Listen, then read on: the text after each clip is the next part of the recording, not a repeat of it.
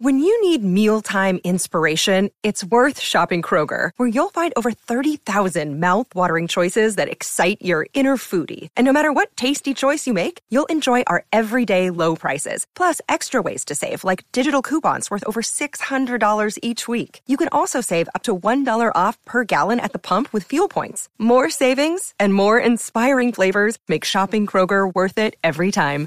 Kroger, fresh for everyone. Fuel restrictions apply.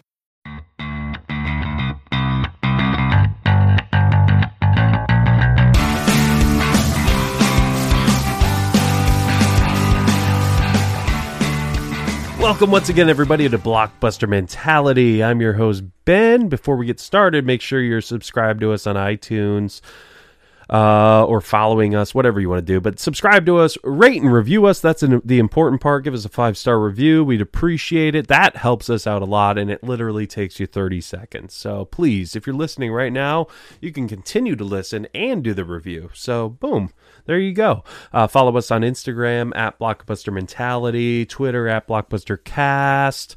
Uh, what else? Blockbustermentality.com. That's where you get all the updates on the show. Oh man, it was a, a absolute blast of a conversation I had just now with uh, Harland Williams, comedian, actor. Uh, he's an artist. Um, it's uh, yeah, he he's hilarious. We went on a just random rant at the beginning of the show, which uh, you, will enjoy. Uh, it involves a green leotard, so uh, I think you'll enjoy that. Um, but yeah, it's uh, I've uh, I've been a fan of Harland since since the '90s, since uh, you know, like many of you folks out there. But yeah, it was awesome being able to talk to him after all these years of of watching him. And um uh yeah he was just so such a cool guy so down to earth. And um yeah just uh great. Uh he has a go to harbling.com because he has some awesome t-shirts folks. Go to harbling.com check out his instagram go to harlandwilliams.com uh, he also has short stories coming out or a novel coming out um, that uh, he plugs in the show so stay tuned for that. I'm sure you can just look up Harland williams uh, novel uh, on on the interwebs and uh, you'll find it. I apologize. I can't remember off the top of my head what he said to me literally uh, five minutes ago. but uh, but no, sounds they sound really cool. A bunch of short uh, stories like Twilight Zone ish. So uh, definitely uh, look that up. Uh, but uh, but yeah, here is oh, oh, oh, the movie we talk about. We, we touch on is a 1980s Airplane, uh, classic comedy, Uh and yeah, fun fun quote in the movie with him. But anyway, uh here is my very fun conversation with Harland Williams.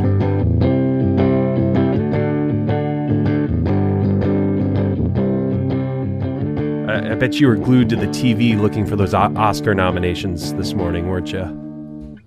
Uh, no, I, I wasn't. I don't even have TV anymore. I don't. I don't watch it. I don't watch the news. I don't watch anything. Good for you, man. It's uh, yeah, it's it's bad. I mean, do you have like like streaming services like Netflix and all that? Yeah, do you, do I you got that, but I, I got yeah. rid of satellite. I don't watch any news anymore. I don't watch.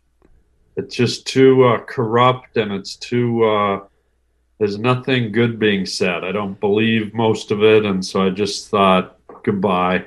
Yeah, is it, yeah. it has it been rewarding? Do you notice the difference? Yeah. Oh, yeah. Yeah. I'm not weighed down with all the uh, BS. You know. Yeah, I bet, man. Yeah, seriously. Yeah, that's uh yeah, I mean, I, me and my wife, yeah, we pretty much just have like the yeah streaming services, things like that. I, I, I catch up on you know things like the Oscars on the cesspool that is Twitter, but you know that's another that's another story right there. Social media. Oh, yes. Are you a social media guy?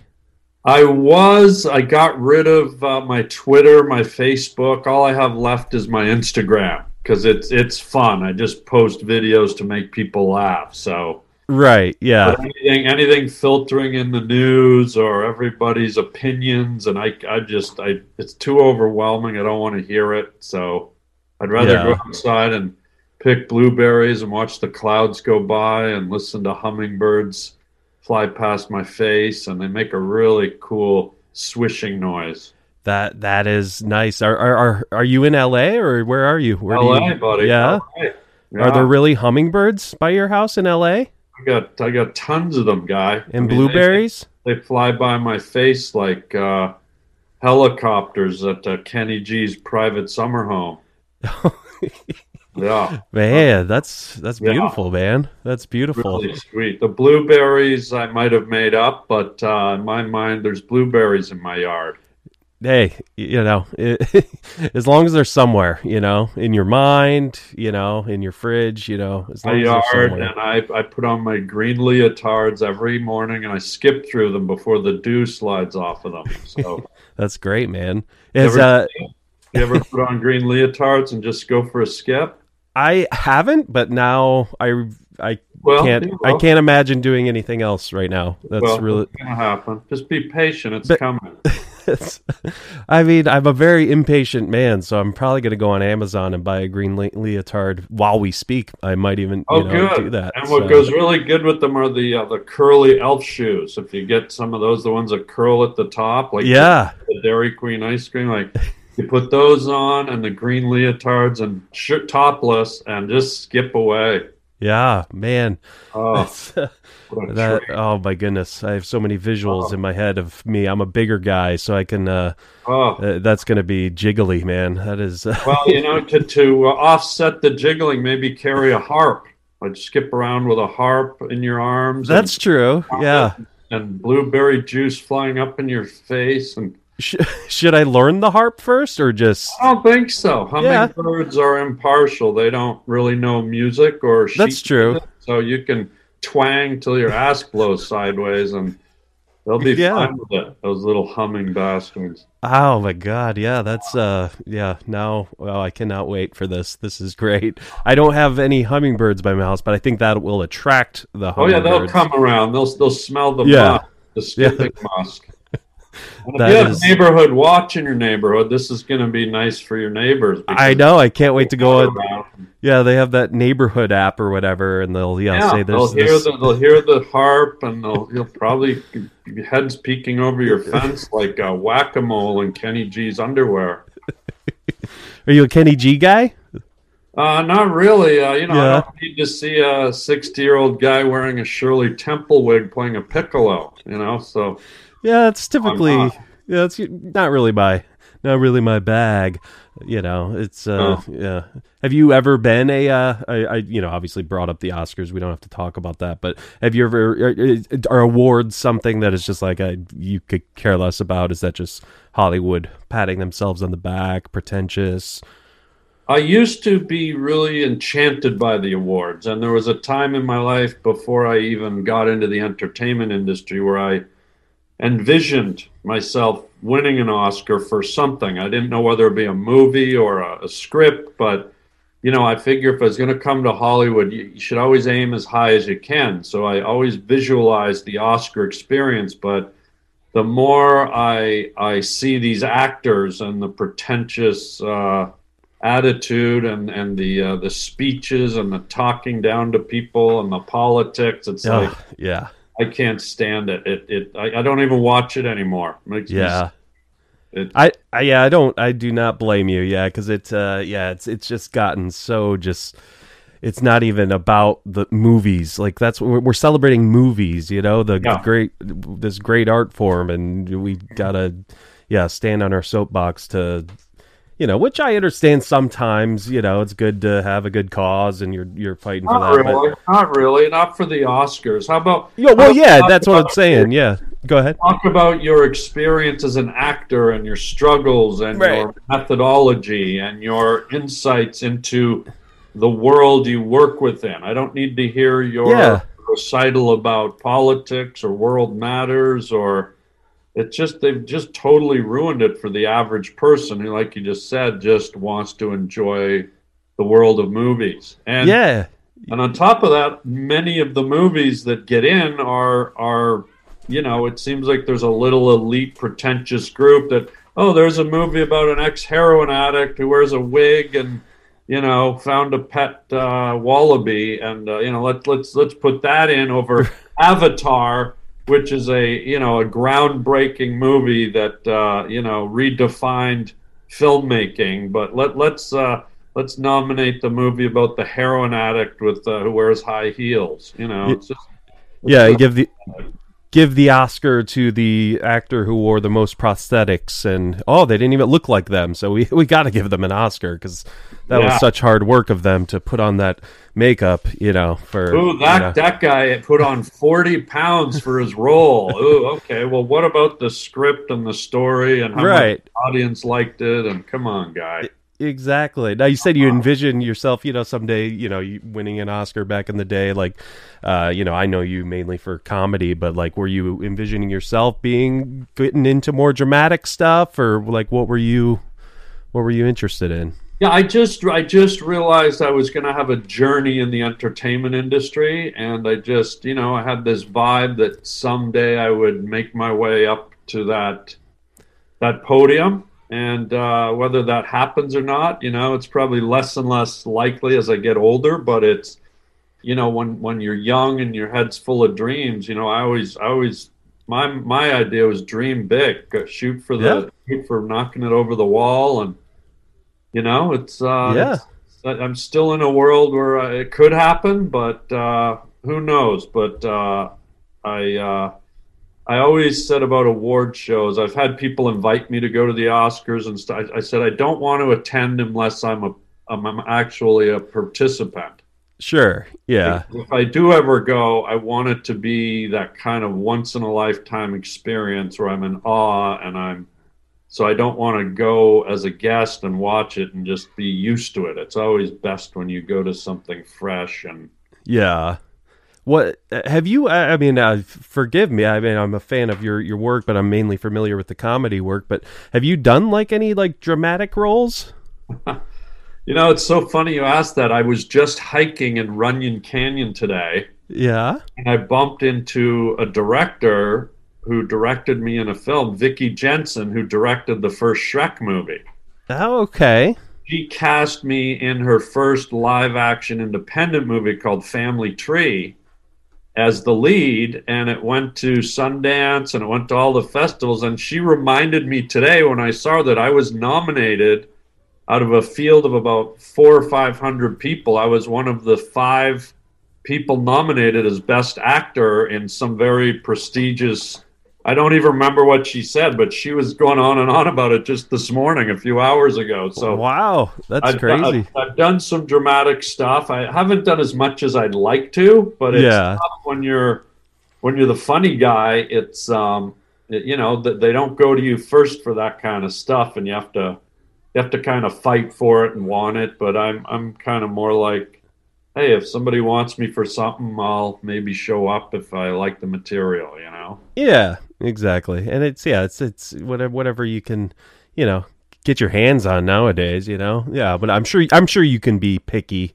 at this point in your career. I mean, it's uh, you know, you don't have to just take, you know, you don't have to Nick Cage it or Bruce Willis it. I saw like Bruce Willis is, was in like six movies this year, and they all got nominated for Razzies. Thought that was uh, quite humorous, but um, Actually, I think they made it the uh, made him his own category. Category. What was the worst Bruce Willis film or something? And it was yeah, six of them were just listed there. Um, Well, I love Bruce. Bruce. yeah, he's yeah. he's- I did uh, the whole nine yards with Bruce, and he was That's right. He was- Yes, he was amazing. I, I was I, I loved him, man. He was such a cool guy. that's awesome. And uh, I mean, for me, for me, I mean, I'm. Uh, it's funny. I was just uh, when you before right when you signed on, I was watching a half baked clip to just uh you know refresh my memory and everything and it was the fruit cocktail uh scene in the in the jail. Um and i just love when you're like uh you, you guys believe in angels? It's, it's like you're just i don't know where you know just oh, just make small talk with these uh these dangerous men and ask them if they believe in angels.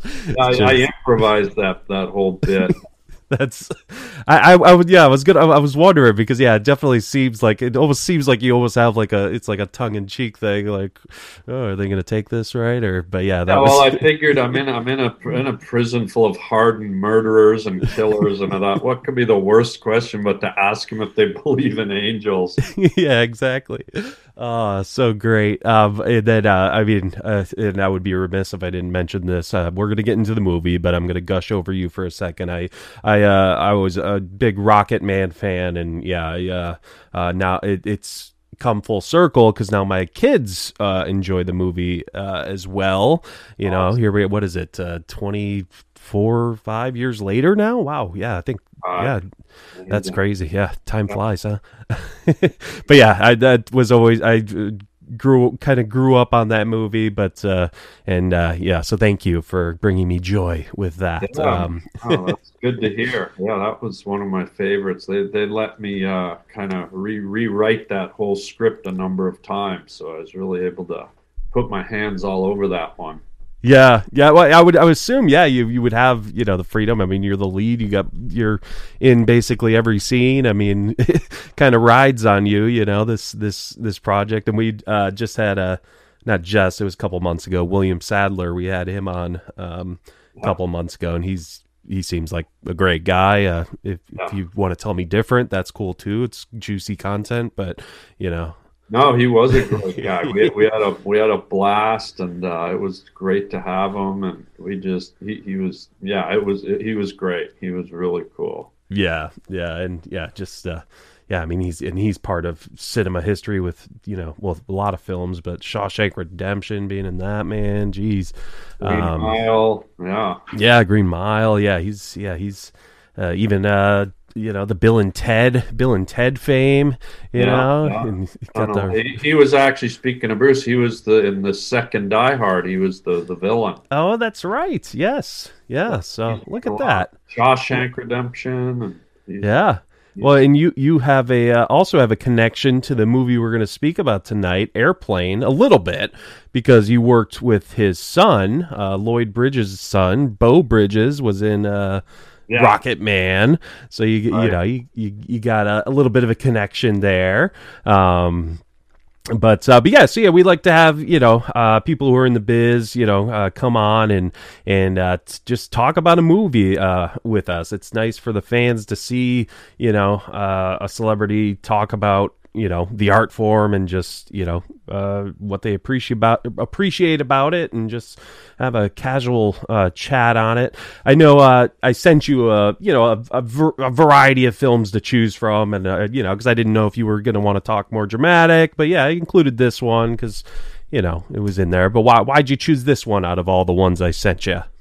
Airplane, just because it's uh, it's just so iconic and it kind of um, it kind of broke the comedy mold to a degree when it came out. It was uh, kind of the first movie that every single line in the movie was a punchline, pretty much, and it was uh, it was played like super serious and dramatic, but every line was absurd and ri- ridiculous. Whether and whether if it wasn't a line, it was the physicality of the movie and it was it was it was one of the first movies to really do a piss take on a genre of film. The the air there was a, a, series of movies called Airplane or Airport.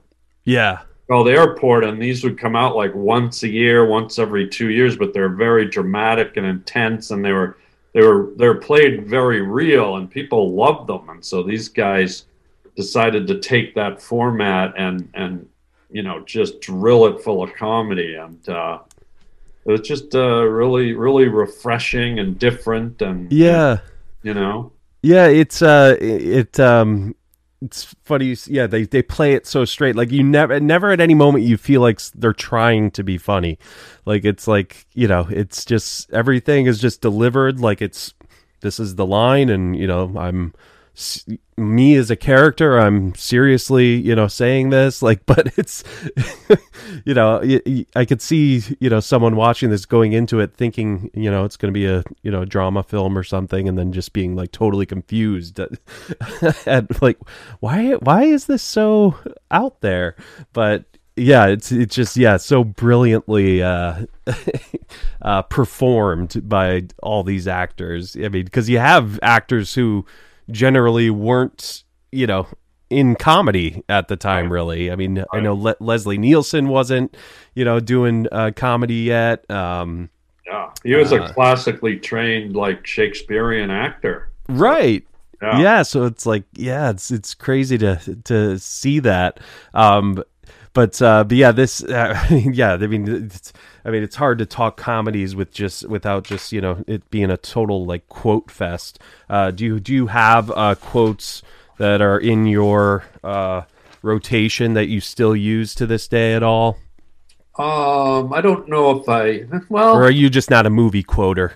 No, no, I've, I've quoted tons of movies, but I, I think my quotes come from a lot more um, bizarre, obscure movies. Like I, I, I, I went. I still quote lines from the movie Blue Velvet, the David Lynch movie. Like oh wow oh, i would have i would have broke that down with you yeah tons of tons of quotes from that. Tons of quotes from the the Hitcher with uh, Rutger Hauer. Oh wow, yeah. What's Um, uh, what, what's your?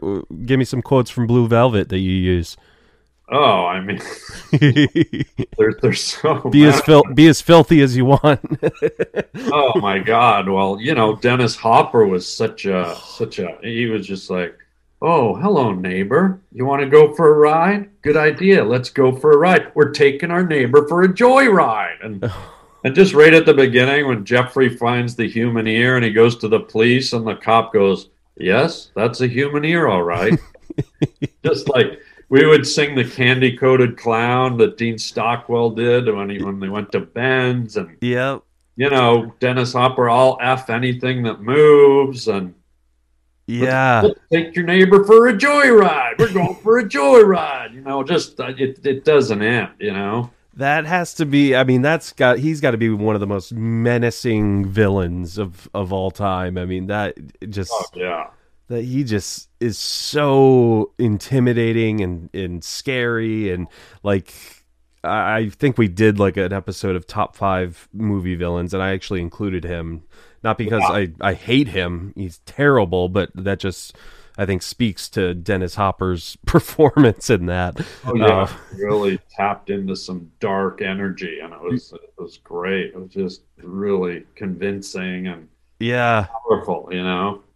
And I love you know jumping from airplane to blue velvet it, it's you know it's it's it's easy to compare the the two you know it's uh Well, I, I do have a lot of quotes from Airplane. I mean, mostly, you know, Leslie Nielsen. You know, don't don't call me Shirley, and, you know, Yeah. stuff like that. And and uh, th- th- there's a lot in there, but but for some reason, comedy quotes are a bit more predictable when you're hanging out with friends. I find Yeah. it's kind of more uh, more of a surprise on people when you pull something out of something dark or dramatic. You know. yeah exactly yeah then it's just like wait what what what was that um, Like- but like- yeah quotes from The Shining and yeah hor- horror movies are always the, the Stepfather, a movie that came out in the eighties. The, oh man yeah you you pull all the deep cuts man Ah. well this this movie i mean this made famous the whole uh or i don't even know you know how many mo- movies really do this but you know uh, uh I've done it lots of times, or I, I forget. He says he's nervous, and you know, she says first time. He said, "No, I've been nervous lots of times." Like she meant first time flying. Like they did, kept doing lines like that. And Oh, it's just, yeah. like, it's just they're they're answering the wrong question, but again, so they just deliver it so deadpan. Like you know, that's that's that's their line. You know, that's Oh, yeah. that's that's my Just response. when they weren't doing lines, they were, you know, just like Billy. Have you ever been in a Roman steam bath? Like, you think back then, like a, a grown man talking to a little boy with kind of this pedophilia kind of, and you're like, now, like when I saw that movie, I didn't even know that stuff existed in life because I was a kid. I didn't know that men went after boys, and I was a bit confused when I saw that part. Right.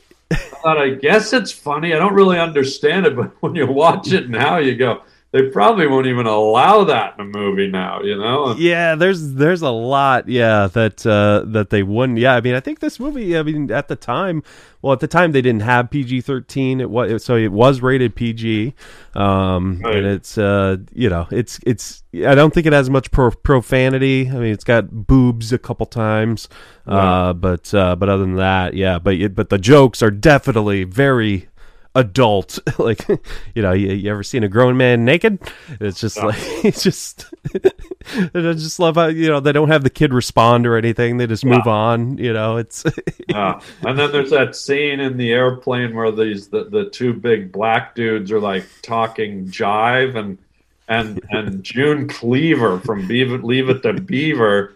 She goes, "Excuse me, stewardess, I speak jive," and then she starts talking and all this funny jive talk with the with the other guys, and it's just it's just everything was so out of out of nowhere. You didn't see it coming a lot of the time. Yeah oh my goodness yeah yeah the the subtitles you know when they're speaking their jive too like reminds me of uh the Key, Key and Peele skit where he's like doing Barack Obama and then the guy translate him on what he was really trying to say and Yeah. um but uh, so great uh you ever been to a Turkish prison um so many good ones but I love when um uh Stryker is you know he keeps telling you know stories of his past and it goes back and he's first telling the old lady and then it uh goes to the flashback and then it comes back and she's she's hung herself Yeah. Another guy lights himself on fire. It's like, yeah, it was it was just hilarious. Then you have the I think you have one guy do like the, the harikari thing, like the Yeah. Harry. Yeah.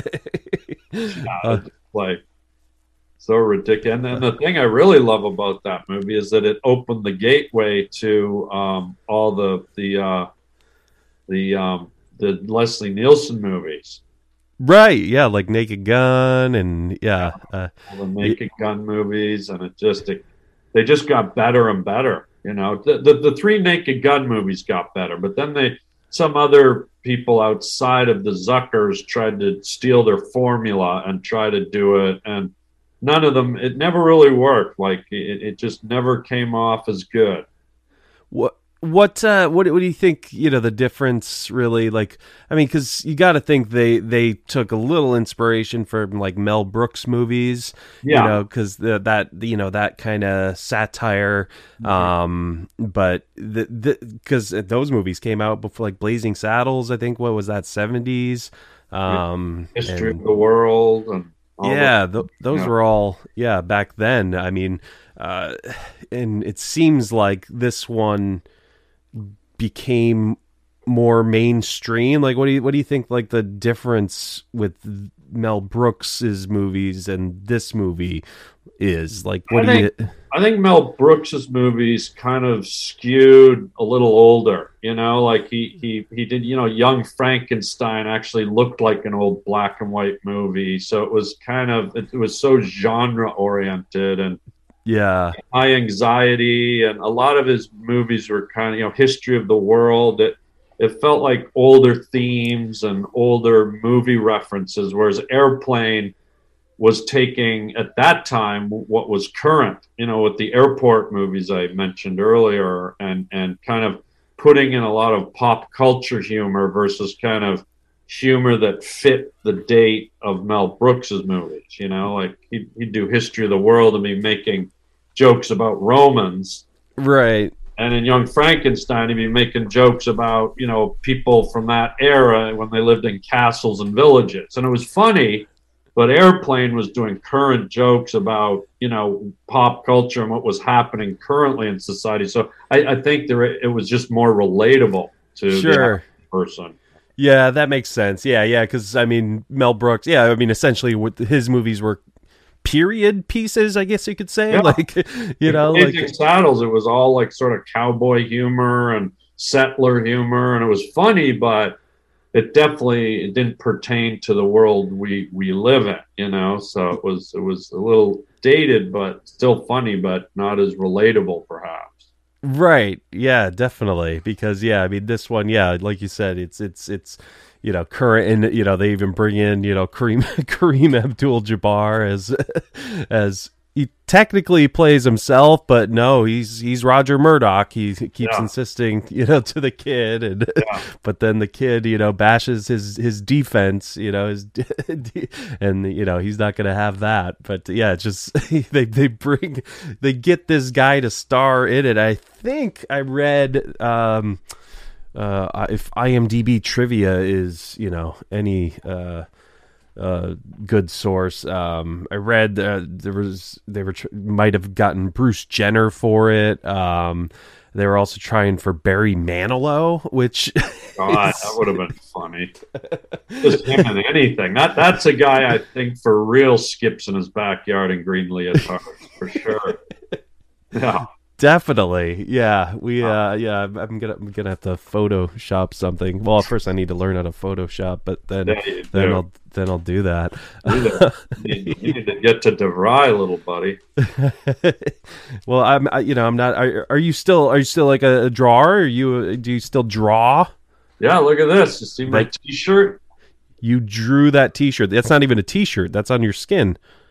Yeah, right. I wish. No, this is a, one of the things yeah. I do now is I I draw on t-shirts and I I've been selling them and I sold so many I actually had to build a website called harbling.com H A R bling.com and so what I'll do is I'll draw like 30 or 40 fresh shirts put them up and then people were getting bummed that because there's only one of each shirt so now we have prints available on harbling.com and um, this shirt and others will be going up probably in about a week, a week and a half on sale. So it's kind of like whoever gets in there first gets an original hand drawn shirt that uh, I personally draw them. So, so, so you when you buy it, if it's you'll you'll know if it's the original is because that's you, right.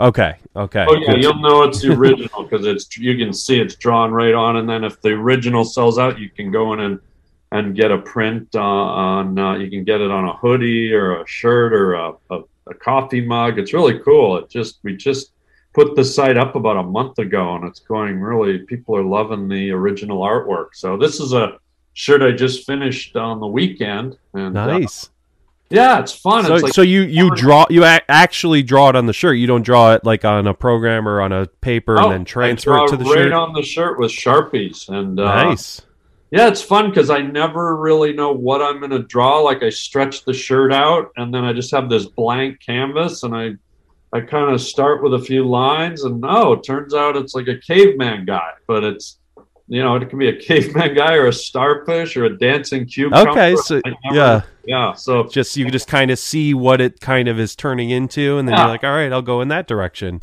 That's awesome, man. Yeah, those are those are. I'm gonna definitely have to check those out and audience check check that out. What's the, what's the site called? It's called harbling.com. H A R B L I N G. Harbling. You know, it's the first part of my name, Harlan, but um, we put all the archive shirts on there. So if you want to go look at all the past designs, and if you see one you like, email us at Harbling, and we'll put it on whatever kind of you know shirt or hoodie or whatever you want it and we'll put it in the store for you so. Nice. Fun yeah.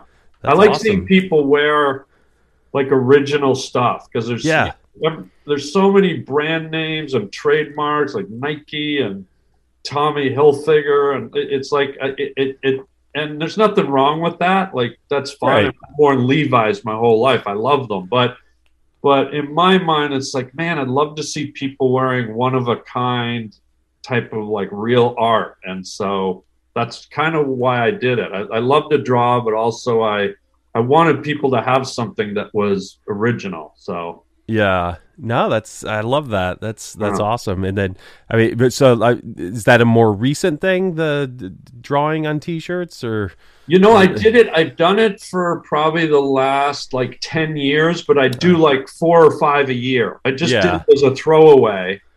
And then all of a sudden, more and more people were like, "I want one, I want one," and so I started kind of beefing up production, and and and then people were just they I'd put them up, and then they'd be gone in 40 minutes.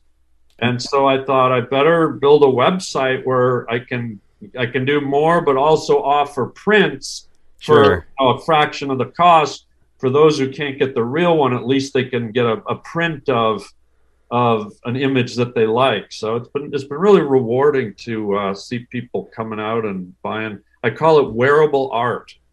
I love it. Yeah. Well, and it's it's great too that yeah you're you're getting your you know, uh, is you know one of your passions out there too, where you know people can see you know that different side of you too, yeah. you know that they don't uh, typically see. And have have you ever seen anyone trying to uh, resell it? Have you ever seen them up for resale, like on eBay or anything? I haven't seen it. I'm not really looking for it. I, well, I yeah, people don't do that, but they might. But I, I, I really hope that someone would buy one and go, "Wow, I've I've got an original piece of yeah. art." And want to wear it out into the world so that sure. people notice it because they will notice it. But some people have told me they emailed me and said, "Oh, I bought I bought a shirt and I'm framing it and hanging it on the wall." And it's their shirt to do that, but in the back of my head, I'm like, "Oh, it's it's not really the point. The point is to wear the art out into the world and and let other people see it and share in it. But you're the guy. You're like the walking frame, you know. So it's like I encourage people to wear them out into the world, and, and but it's theirs once they buy it, so they can do whatever they want. So yeah, well, I wish this was like a fictional thing I drew, because um, it's the Detroit Lions. Yeah. Um, they might as well be fictional because oh. I know they're so bad that, but you know I'll you know I'll uh, save my pity party for another show. Um, so I mean, what what do you, what what do you get out of um or you know um is it more therapeutic for you when you're drawing? Like what what different uh feelings are you getting when you if you're doing stand up when you're drawing when you're acting? Like what what different feelings are you getting? Like what you know, what, what do you cool. get out of all of them? A lot of a lot of people in life need like therapy or they like to meditate or they like to chant or they like a morning coffee or whatever like you wake up and you kind of get all the juices flowing. And what I do is I wake up and I, I get a blank shirt and I I draw and it just kind of draw these, these shirts can take a while. So it, it's yeah. just kind of I kind of get into this zone where I'm focused on this thing. So I'm half drawing, I'm half thinking about life and the world and and it, it's a really kind of cool way to start my day or even if i end up doing it later in the day it's very meditative meditative and it's uh, you, you, get into a little bit of a trance when you get focused on anything creative. But when you're drawing or painting it's you're looking at something and your brain's trying to put the pieces together to make you know with this piece i just started with the eyes and i didn't know that he was going to be like a a hairy looking caveman with a with a scowling mouth. I just had these eyes, and then it just I was like, oh. By the time I was finished, I was like, God, this guy's pretty rad, you know? Yeah. it, and then do you get uh like that uh, any sort of therapeutic feeling when you're acting or or doing stand up?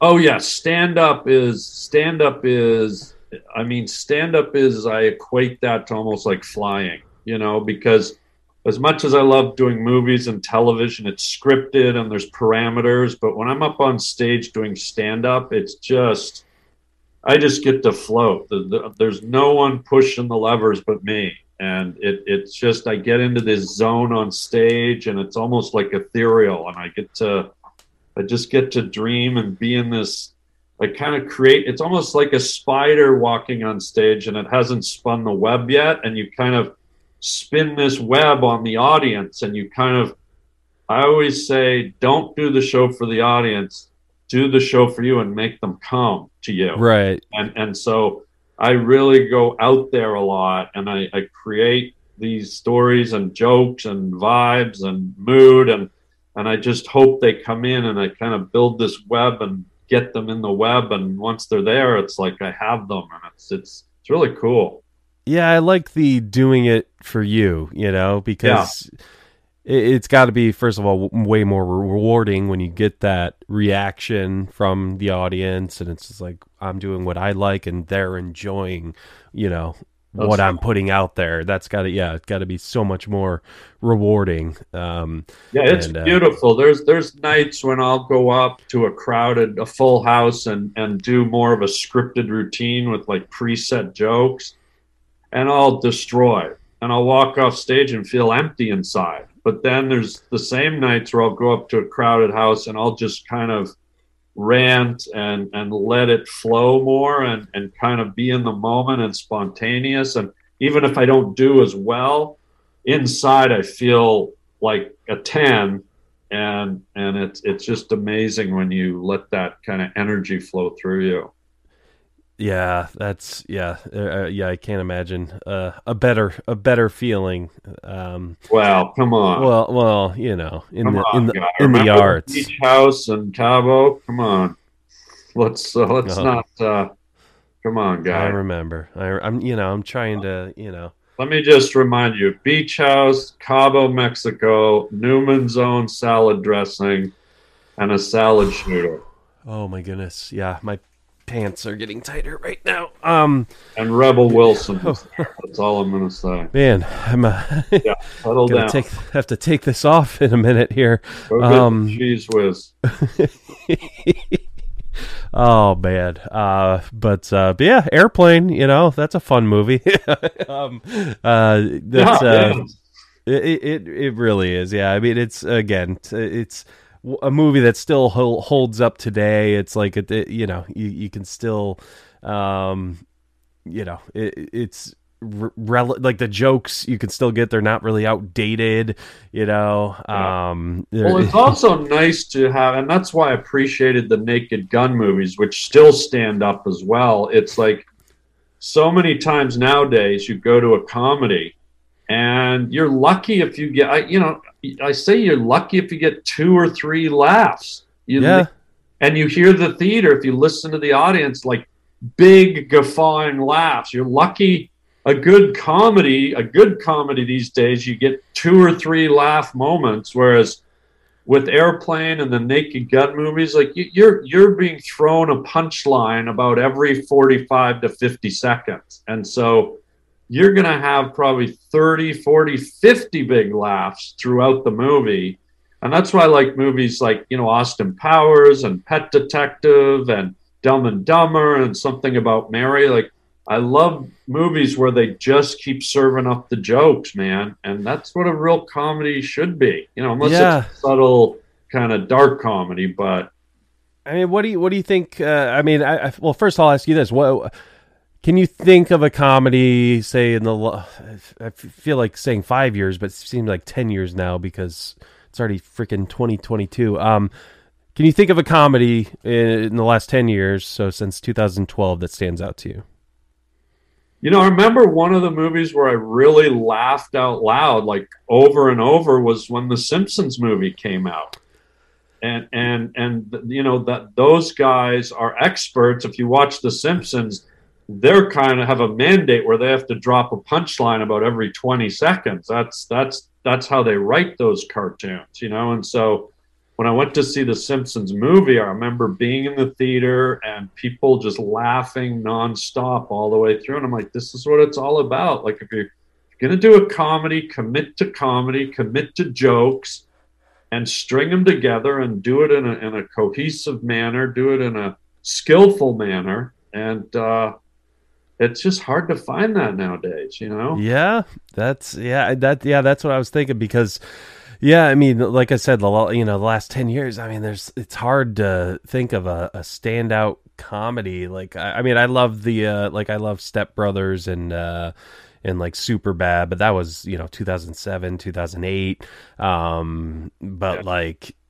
yeah the dumb and there's no Dumb and Dumbers really anymore other No. than the uh, the sequel uh, but uh, I know you were in the first one, so I won't. You know, I won't bash. I won't bash it. But yeah, the first one. I mean, that was your. That was your. Was that your first time on a on a film set? That was my first movie. Yeah. Yeah. Dumb Dumber was my first movie. It was uh, pretty, pretty amazing. Was it exciting to play a cop? Were you excited about that? Well, I was excited to play anything because originally I was up for the the lead role, the Jeff Daniels role. I was Uh-oh. I was right in the running for that. In fact, at the end of the casting, it was me and Jeff that were the last two guys auditioning. Uh, they Yeah. weeded it down to me and Jeff, and I'd never acted in my life in a in a movie, and Jeff was had been nominated for Oscars. So when we were both sitting in the lobby looking at each other, I kind of guessed it might go his way, And so I thought that was it. And then the Farrellys, just out of the kindness of their heart or whatever, they said, Hey, you know, we gave Jeff the, the lead role, but would you like to play this this other little role, the cop? And I was like, Wow, you guys don't owe me a thing, but I would be honored. And so, you know, it was a little tiny role and uh, it only had a few lines and we shot it. And then the Farrellys were gracious enough. They said, okay, Harland, now do it your way. And I go, what do you mean? And they said, just do it the Harland way. And so they let me improvise about four times. And most of that scene is just stuff I made up in the moment yeah. that. And uh, it was just exhilarating. It was so fun. And the fact that they gave me that freedom and the fact that they left, you know, I'd say half the scene is is the script and the other half of the scene is just my improvisation. And the fact that they put it in, I was honored and I was shocked and I and the fact that it worked, it was just amazing. So yeah. That, that's, yeah, like you said, yeah, they don't owe you it, but yeah, that's great. Yeah. That's super nice of them to still include yeah. you, and it's uh, you know, it's a one of the standout moments in the many standout moments in the in the entire film. I mean, oh. is uh, are you uh, was the grandpa's uh, cough medicine your line, or was that in the script? That what the grandpa's uh, you boys been sucking back on granddaddy's cough syrup that was my line and and it actually came from a real thing. So you know the in the scene i see the boys have the beer bottles on the on the dashboard and i know that they've been drinking and, and in the script i'm just supposed to say have you boys been drinking? But when i was a little boy we used to go as a family to my grandparents house a lot and my grandfather used to like to drink some kind of alcohol. Like I think he liked whiskey and who knows what. I don't. I was a little boy, so I didn't even know what it was. But for some reason back then, they didn't want the kids to know he was drinking. So my grandfather always used to say to my grandmother, he'd go, "Hey, how about some more cough syrup there, honey?" Like he, he called his booze cough syrup. Yeah. when I when I saw the booze, it came into my head the term cough syrup, and my grandfather. So I said, "You got you boys been sucking on granddaddy's old cough syrup." And what I love about it is people quote that line to me everywhere I go in the world, pretty much, and it just kind of in a weird way it kept the memory of my grandfather alive in me and and yeah you know, when I hear people say it, they don't realize they're touching a very sentimental part of me. So it's really kind of beautiful and I hope my grandfather's up there enjoying it you know? Yeah definitely man. That's awesome. Yeah you got yeah it's it's like uh yeah first of all uh, seeing people recognize but yeah it's a way to honor your grandfather too. And yeah, yeah. that's awesome man. Great great memory to have uh, uh associated with that. Yeah. um with the um uh, uh I know, you know, Jim Carrey got huge in 94. Um, were you guys aware yet that he was becoming this big star when you were in the casting slash film process? Or because I don't know when, you know, Ace Ventura and The Mask, I know they came out the same year. I don't know if they were out yet when you guys were doing all that. Were you aware of his uh, rising? Well, we I was aware of he he was kind of you know, emerging in the television world. He was on In Living Color, and he was kind of like everyone referred to him as the funny white guy on In Living Color because it was an all black cast and he was the only white dude. Right. And so he had notoriety for that. But then in the background, he shot a, the first Ace Ventura movie. That was his first kind of solo movie. And before it came out, Jim was still doing stand up. And so he had asked me to tour with him to open for him on the road. And so the weekend that Ace Ventura came out, we were touring in Atlanta and Chicago. We were doing two theaters. And um, the, the movie came out uh, on the Friday night. And after the show, we went back to his hotel room, and we both had the same manager at the time and the manager was phoning all over the place and the numbers were coming in for how the movie did and literally we were in the room and the numbers came in and and the numbers indicated that it was going to be a huge hit and I, it's a weird term but i always say i literally watched as Jim Starr flipped over. We were in the room smoking cigars, celebrating, and I literally was there the moment he transitioned from the white guy in living color to huge movie star. Like it was right Yeah. in that moment. It, it it resonates with me. It was a real special place to be, and and uh, it was it was fascinating. So yeah, I, I actually did see the change, and and after that movie came out, he just it was like he just blew off of the stratosphere. You know. Yeah, absolutely. And then and then the uh, Farrelly brothers, obviously, you would you had also mentioned earlier. Uh, uh, uh, what's it? Uh, Mary. Something about Mary. There we go. Oh, Yeah. Uh, yeah, you were in that too. So they they called you back again, man. That's I mean Yeah. that's that's that's cool. You know, you get They actually you know. called me back too for um, uh, Kingpin. They they offered me the the uh, Randy Dent, the Randy Quaid role of the Amish kid. What happened there? And uh, I was just sitting at home one day on my computer, and the phone rang. And it was like, "Hey, Harlan, it's Peter Farrelly." I was like, "Hey, Peter." Like to to think that that happened now, when we live in a world where it's just so hard to you have to audition and you have to know some. The fact he just called me at home and said, "Yeah, we're doing this movie, the the Kingpin, and we want you to play this Amish kid."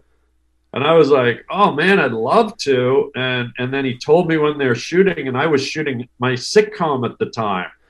So I said, Oh. "I can't, I can't do it. I want to." And he goes, "Well, look at the script and take any other role you want." And uh, so there was a smaller role, it was the role that Bill Murray ended up doing in the movie.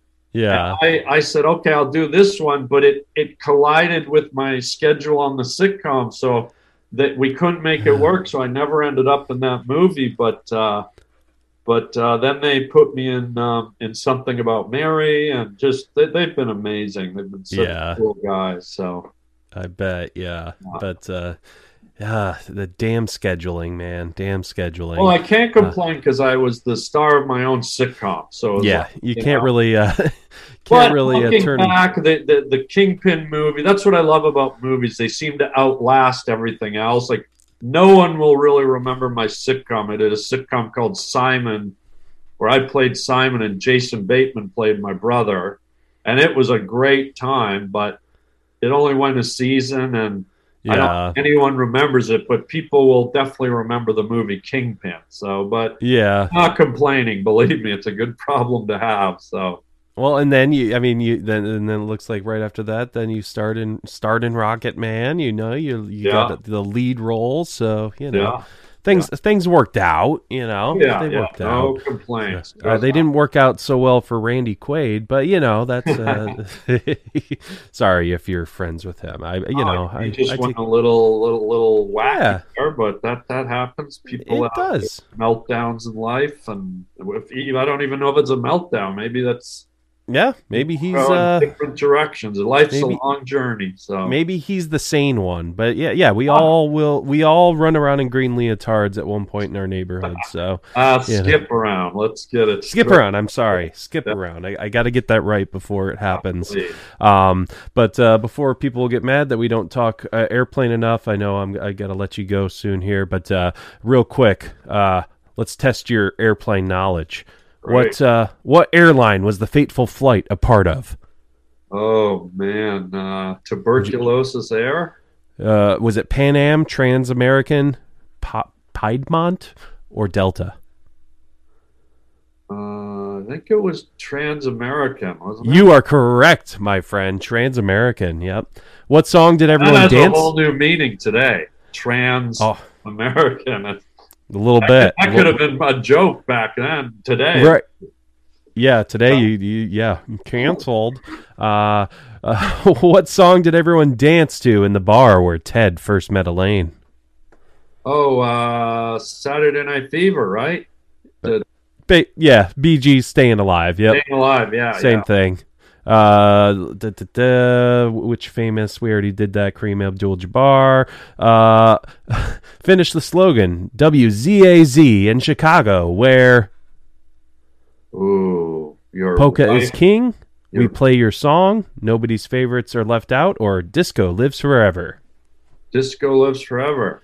Yep, and then the sign gets knocked out and the station goes out by the uh, by the airplane. uh, let me see. Is there another one here? How am I Uh, remembering all this? I don't know, but very good, very good. Uh, let's see here. What are the exact words used by McCroskey to describe the location of the manual inflation nozzle on the automatic pilot? I mean, we haven't even mentioned the automatic pilot, but oh, Oh, my god, brilliant! Uh, but yeah. where Yeah, go ahead. was it on the leg, at the waist, at the crotch area, on the belt line? On the belt line. On the belt line. I think that's right. Uh, it's not giving me the answers, but yeah, we'll go with that. And then, um, according to Ted, how many times had he been nervous before? A few times, lots of times, not many times, never. This is stupid. Sorry, I did not make up these questions. Yeah. Uh, That- It's either lots of times or Never. N- never. I mean, I know you're wrong there, but it's a okay. few times. A few times. Yeah, lots of times he said actually. I Oh, didn't know either. It's okay. And yeah, Beltline was correct. I just wanted to make sure. Ooh. But anyway, but you did great. You did great Oh. on that on that airplane trivia. There Uh, go. Let me see what other quotes I can mention here. Uh what there was one point oh yeah, they're on the retreat or whatever.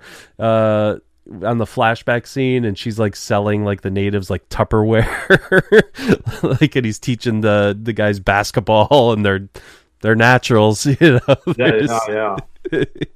I like that bit to assume the crash position and they all like hang upside down and take their clothes off. And- yeah. It, uh, how about his drinking problem? yeah. Just sloshing it in his face. Yeah.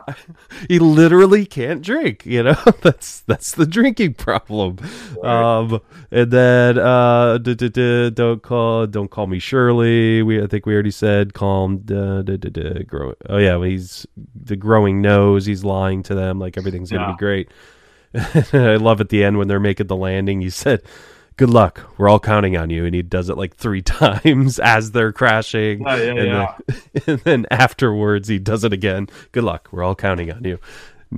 Uh, leslie nielsen's just brilliant brilliant guy. I like uh, the guy in the control tower as a, as the plane's coming in and all the lights are on the runway. That one guy pulls the plug and they all go out and he goes, "Just kidding," and he plugs it back in again.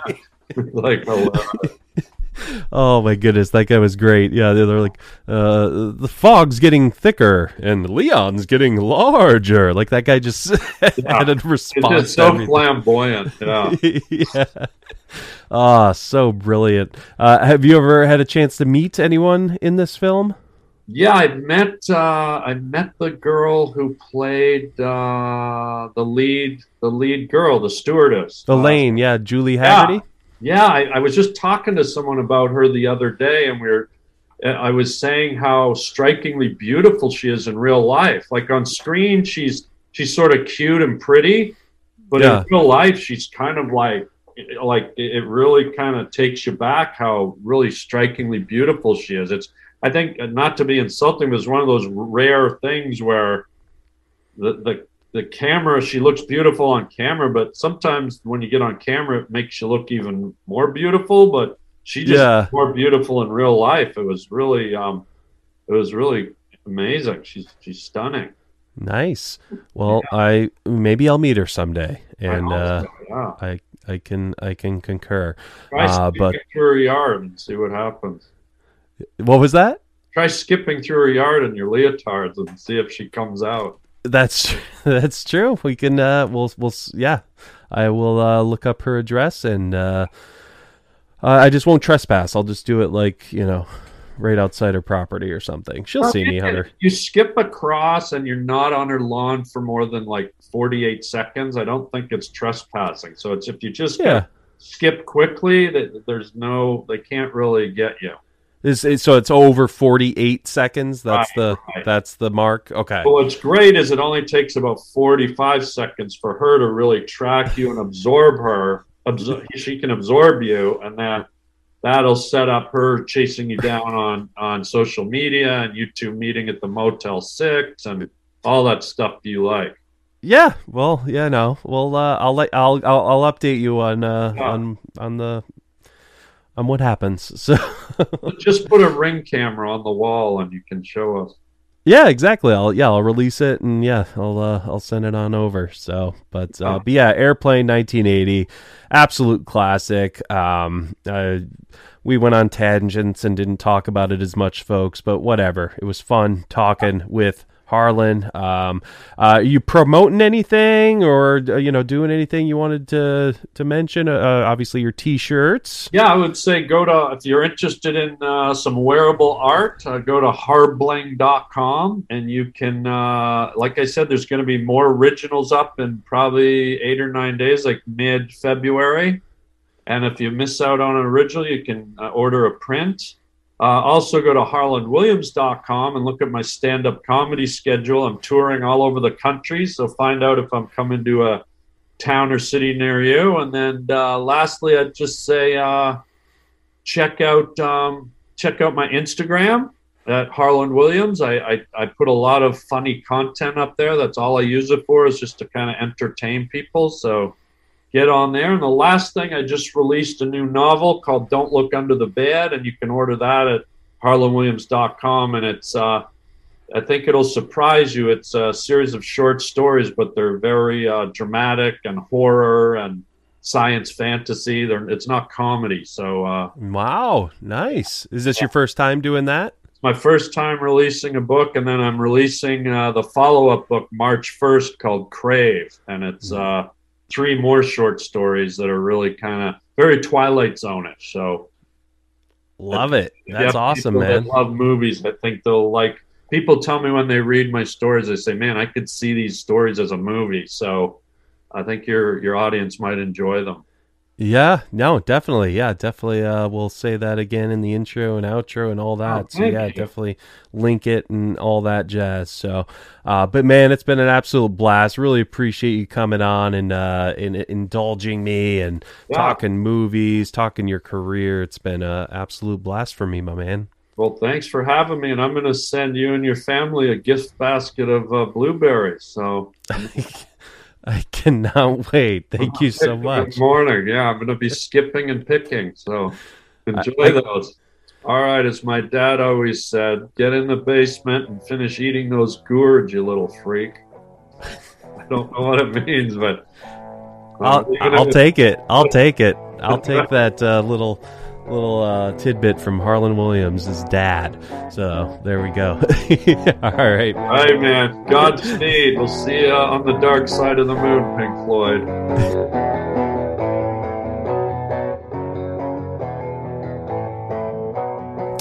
There you have it, folks. Harlan Williams, Airplane. What a great guy. Hilarious guy. Uh, one of the, well, yeah, just, uh, I mean, no disrespect to my other guests, but yeah, one of the most fun conversations I've had uh, in a little while. Uh, so yeah, it's, uh, i again, uh, I'm still gushing over it. And, uh, yeah, uh, I'm, I'm giddy. I'm giddy over it, guys.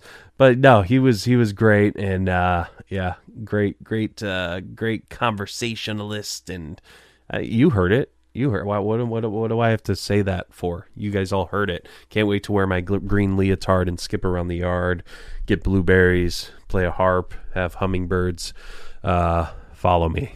Um, but all right, folks. Again, follow us on Twitter at BlockbusterCast, Instagram, Blockbuster Mentality. Go to blockbustermentality.com. That's where you get all the updates on the show. Subscribe to us on iTunes. Again, five stars. Takes you 30 seconds. We'd appreciate it. All right, folks. Well, that is it for me. For Harlan, I'm Ben. And as always, grab some popcorn, grab some snacks. We'll catch you guys at the movies.